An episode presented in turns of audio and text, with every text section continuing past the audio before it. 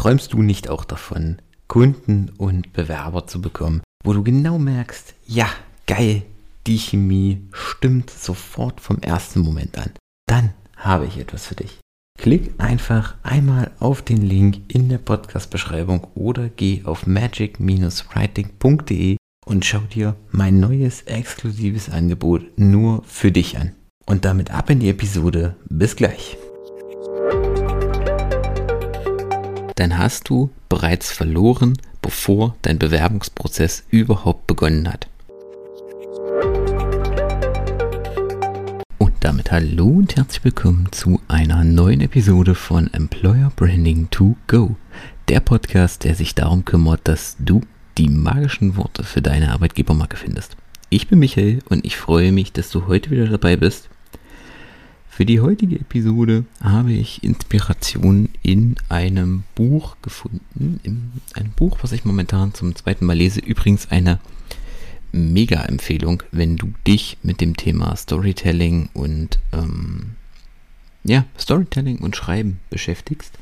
Die Odyssee des Drehbuchschreibers von Christopher Vogler. Eine, ja, eigentlich ein Grundlagenwerk aus Hollywood und wirklich eine Empfehlung, wenn es um das Thema Storytelling und die Heldenreise geht.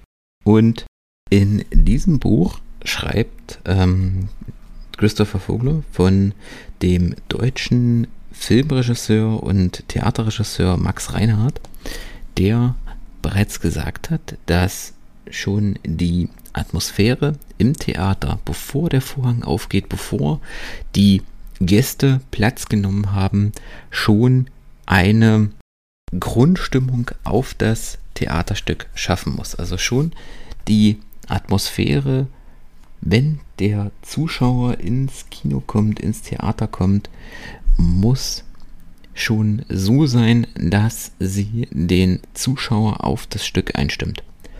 Und genau das ist auch ein Thema, was auch für dich in deiner Stellenanzeige gilt. Denn was ist das Erste, was dein ähm, Interessent, was dein Bewerber von deiner Stellenanzeige sieht? Das ist der Titel der Stellenanzeige. Der Jobtitel, der ähm, Begriff, was du für eine Stelle suchst, was du besetzen möchtest, welche Position du für dich aktuell, wonach du aktuell auf der Suche bist. Und die muss nicht nur ähm, SEO-relevant sein, das heißt, sie muss findbar sein. Die Leute müssen danach auch, ähm, müssen das auch finden, wenn sie es suchen. Also es muss wirklich auch ein Begriff sein, der auch gängig ist. Keine internen Stellenbeschreibungen, weil die sind meistens ziemlich verwirrend und kryptisch und jemand, für jemanden außerhalb der Organisation absolut nicht verständlich. Und der Titel muss deine Bewerber ansprechen. Er muss so sein, dass er den Leser neugierig macht auf die Stelle. Er muss so sein, dass er den Interessenten, den Leser ähm, anlockt, dass er mehr wissen möchte. Und vor allen Dingen muss er deinen Lesern gefallen, nicht dir. Das ist, der, das ist ein entscheidender Punkt generell in der Stellenanzeige. Sie muss deine Zielgruppe ansprechen, nicht dich.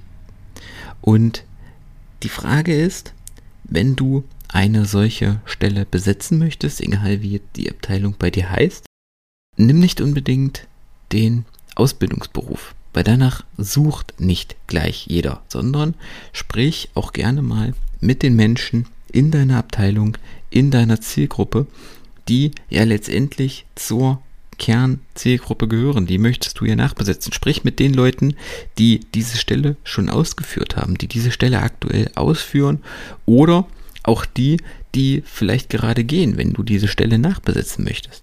Und frag sie einmal, wie bezeichnen sie sich selber? Nach was würdest du suchen, wenn du jetzt für diese Stelle oder für dich eine neue Stelle suchen würdest? Genau für diese Tätigkeit. Guck einfach mal, nach was dort gesucht wird und dann gib diesen Punkt in deine Stellenanzeige ein, in deinen Titel ein.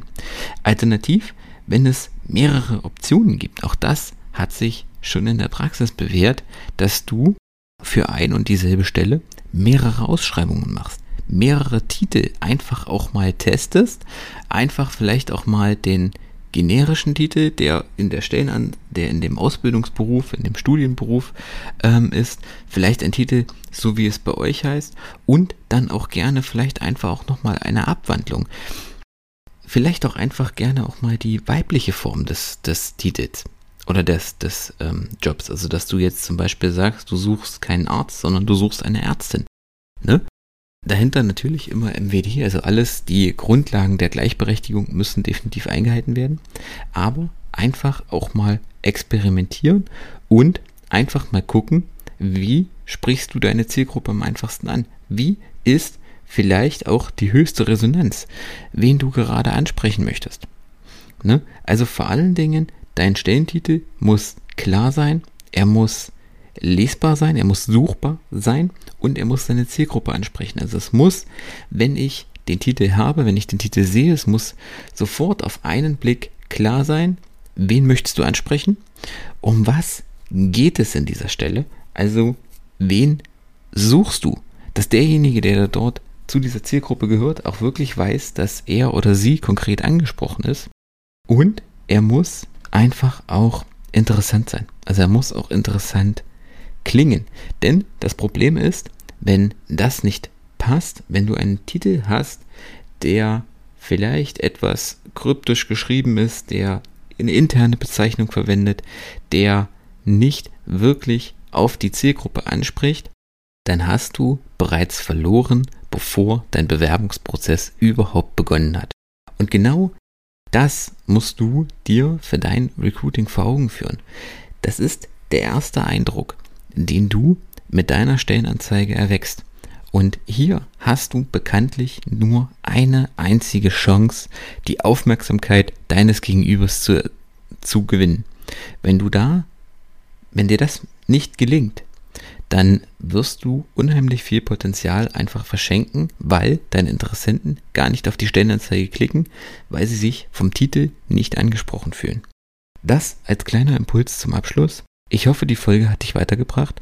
Wenn du gerade über deinen Stellenanzeigen sitzt und da noch auf der Suche bist nach einem Thema oder gucken möchtest, wie du deine Zielgruppe richtig ansprechen kannst, dann klick auf den Link in der Folgenbeschreibung und wir hören uns in Kürze, vereinbaren ein kostenfreies Erstgespräch für dich und gucken, wie wir die magischen Worte für deine Stellenanzeige finden. In diesem Sinne, ich wünsche dir eine schöne Restwoche und wir hören uns in der nächsten Episode. Bis dahin, ciao.